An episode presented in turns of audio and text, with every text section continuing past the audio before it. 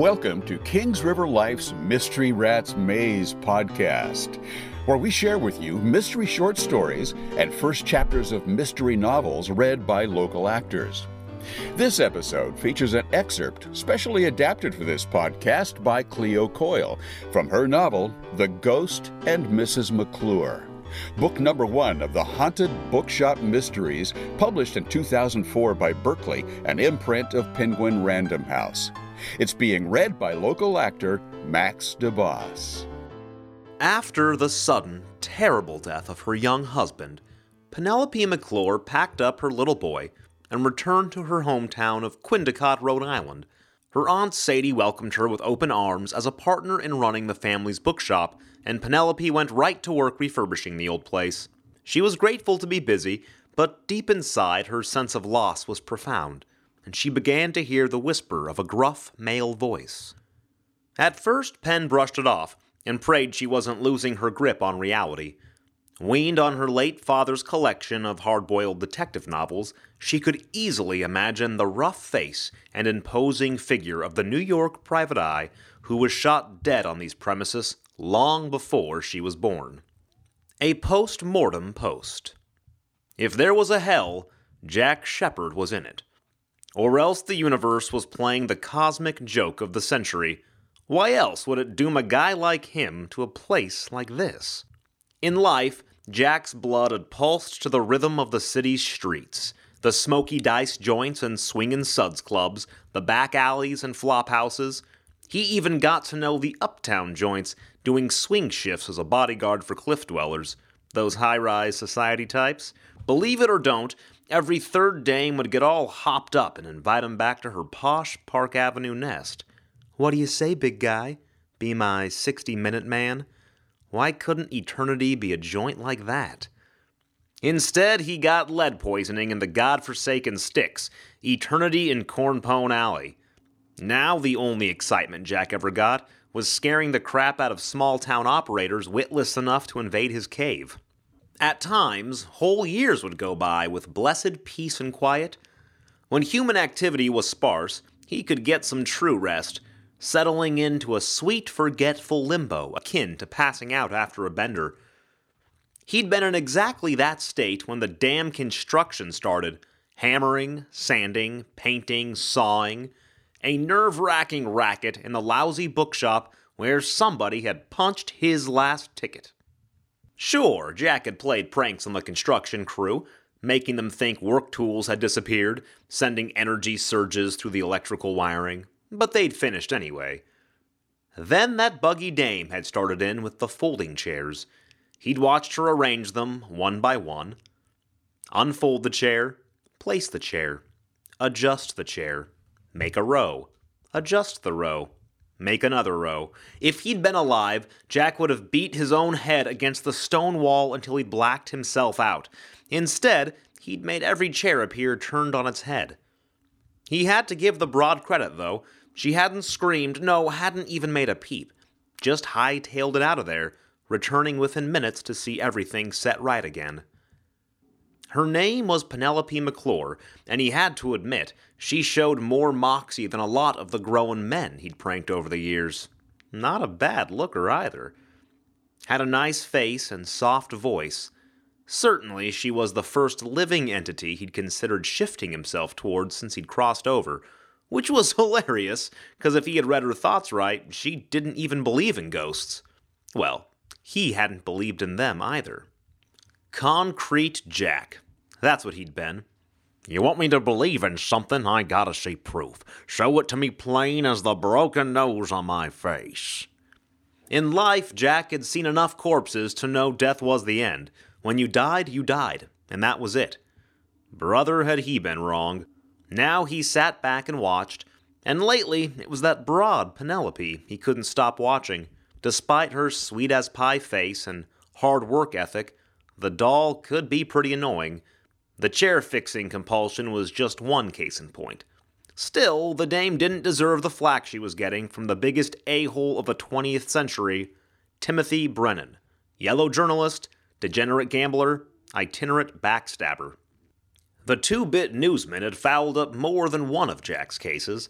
Now he was billing himself as some kind of best selling author and throwing his considerable weight around, ordering Penelope to rearrange the room, fetch and carry, make things just so for his little book signing. Timothy Brennan, that lousy rat Fink. Before Brennan appeared, Jack had been observing the bookshop activities this evening with mild interest. Now Jack was awake, and alert, and boiling mad.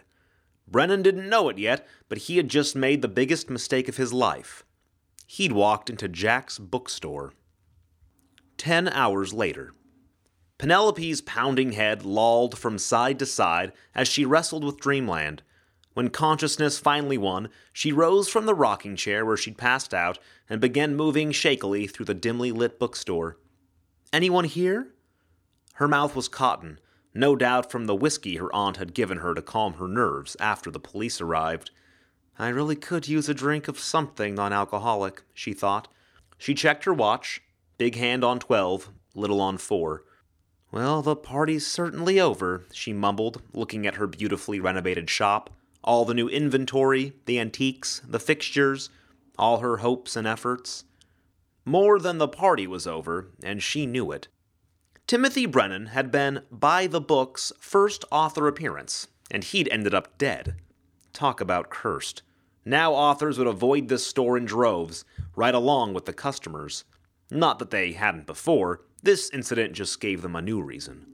Penelope sighed. Who in the world will patronize us now? Maybe Brennan's ghost, she thought, if she believed in ghosts. Her friend Brainert once said that ghosts and stories meant unfinished business, but he'd been talking about literary devices. As her shaky legs moved beneath the archway that led to the community event space, Pen tried to recall the last time she'd considered actual spirits. It had been years, back when she'd watched them lower her mother into the muddy earth of the Quindicott Village Cemetery. At the ripe old age of thirteen, she'd been certain that death was not the end, Every night she'd whisper into the dark from beneath her blanket. She'd tell her mother about her day at school, a boy she liked, a grade she got. Pen was certain her mom could hear her, just couldn't answer. After school each day, she'd visit her mother's grave, bring her a flower, read her a poem. Sometimes she'd visit the other graves a neighbor boy who'd been hit by a car, a favorite teacher who'd suffered a massive heart attack, a teenage girl who drowned. Pen had become an expert at talking to the dead, and a few times when she'd been under great stress, she thought she could hear the dead speaking to her. But then she lost her older brother and her dad. At 17, Penelope stopped trying to talk to the dead. It seemed pointless. She was alive, and they were not. Wherever they'd gone, they'd left her behind, and it suddenly seemed clear the only thing the dead left the living was alone. One of the store's dim nightlights shone in the corner. The chairs had been folded and stacked against the far wall, leaving a wide expanse of empty floor. No police tape or chalk lines or anything out of the ordinary. Why should there be? Brennan died of natural causes. A heart attack, perhaps, or a stroke. Pen gazed at the carved oak podium, now standing in the corner, the spot where Brennan had fallen. A doctor in the audience had performed CPR on the author for 10 minutes before the paramedics arrived to pronounce him done for. There would be no ghost. When you're dead, you're dead. That's all there is to it, she mumbled. Oh, yeah? Who says? Pen froze. She took a step back and searched, but saw no one. Still, the room was too dark to see through every shadow. Whoever you are, uh, the party's over, okay? she said, trying and failing to sound commanding. You have to leave now. Believe me, honey, I would if I could. Pen told herself to keep steady. Her Aunt Sadie and young son Spencer were upstairs. She had to get this guy out of the store. Now. What, what do you want? Money? I doubt we sold many books. Think again, doll. You sold them all. What? They're all gone. Look for yourself. Pen wanted to run right to the stockroom, but first she returned to the main part of the shop, reached under the counter and let her fingers close on Sadie's aluminum baseball bat. Sadie would have locked up the money in the safe upstairs, but the stockroom would have the evidence. And stay out of my way if you don't want a bashed in skull, Pen said. Too late, the man replied. Pen flipped the switch. The entire space brightened and revealed no one. She hurried across the large room and into the back corridor, swiping at switches along the way. Then she entered the chilly stockroom and almost dropped the bat. In the corner were over a dozen crushed cardboard boxes. Not one was left unravaged. Three hundred hardcovers, Pen murmured, doing the math in her head.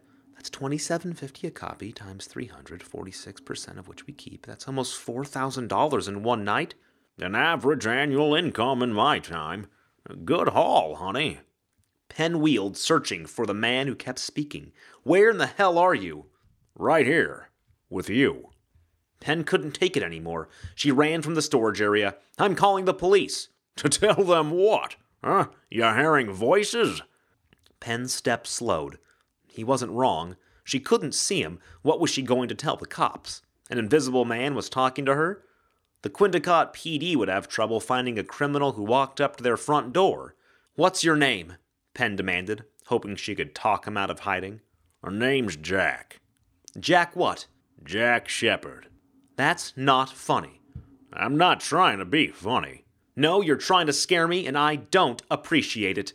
Ain't that a tragedy? At least you sold your books. Yes, that's good news, uh, but I'm sure it's just a one night fluke. Maybe. But I'll tell you what's not a fluke Brennan's death. What do you mean?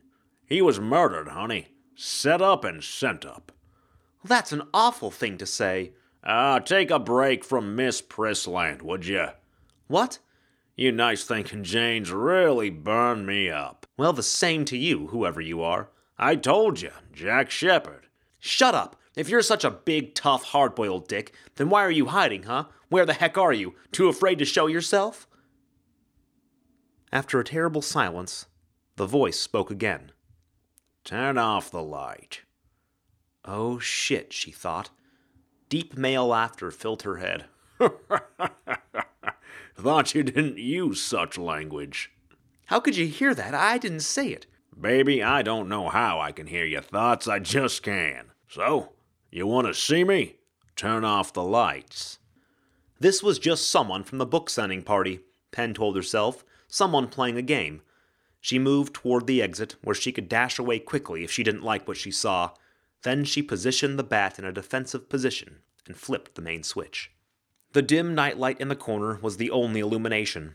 That and the silver streaks from the streetlights beyond the big front window. Bat at the ready, Penelope scanned the room. And then she saw it a shadow on the wall, a fedora on a square jawed profile, broad suited shoulders tapering down to a narrow waist.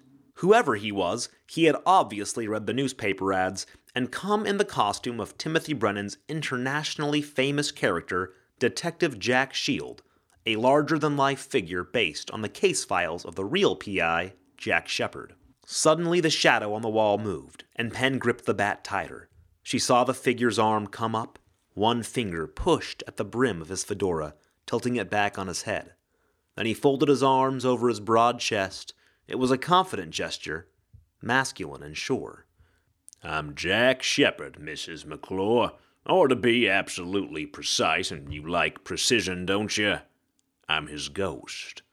Pen saw the shadow move off the wall, watched as it became three dimensions, and stepped like a dark figure through an invisible archway and into the room.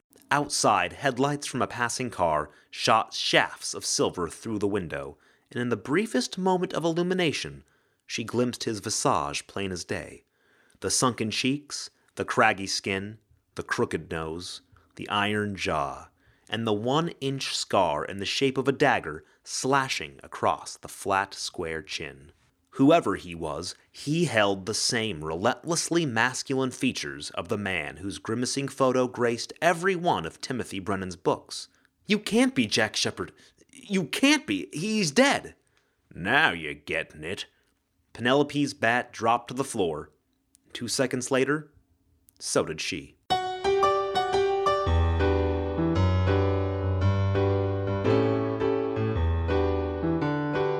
This reading of The Ghost and Mrs. McClure was produced by Kings River Life and directed by Lorie Lewis Ham. This adaptation of the excerpt of The Ghost and Mrs. McClure was created by Cleo Coyle for this podcast for promotional purposes, all rights reserved. The latest book in this series, The Ghost and the Bogus Bestseller, was released in September of 2018. To learn more about Cleo Coyle, visit cleocoyle.com. And to learn more about the Haunted Bookshop Mysteries, visit hauntedbookshopmystery.com.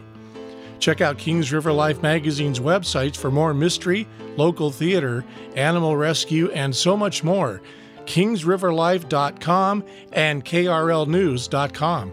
We will be back next time with another mystery short story or mystery first chapter. Subscribe to our podcast to make sure that you don't miss a single episode, and follow us on Twitter to keep up with everything KRL at Kings River Life. Until next time, we wish you a life full of mystery.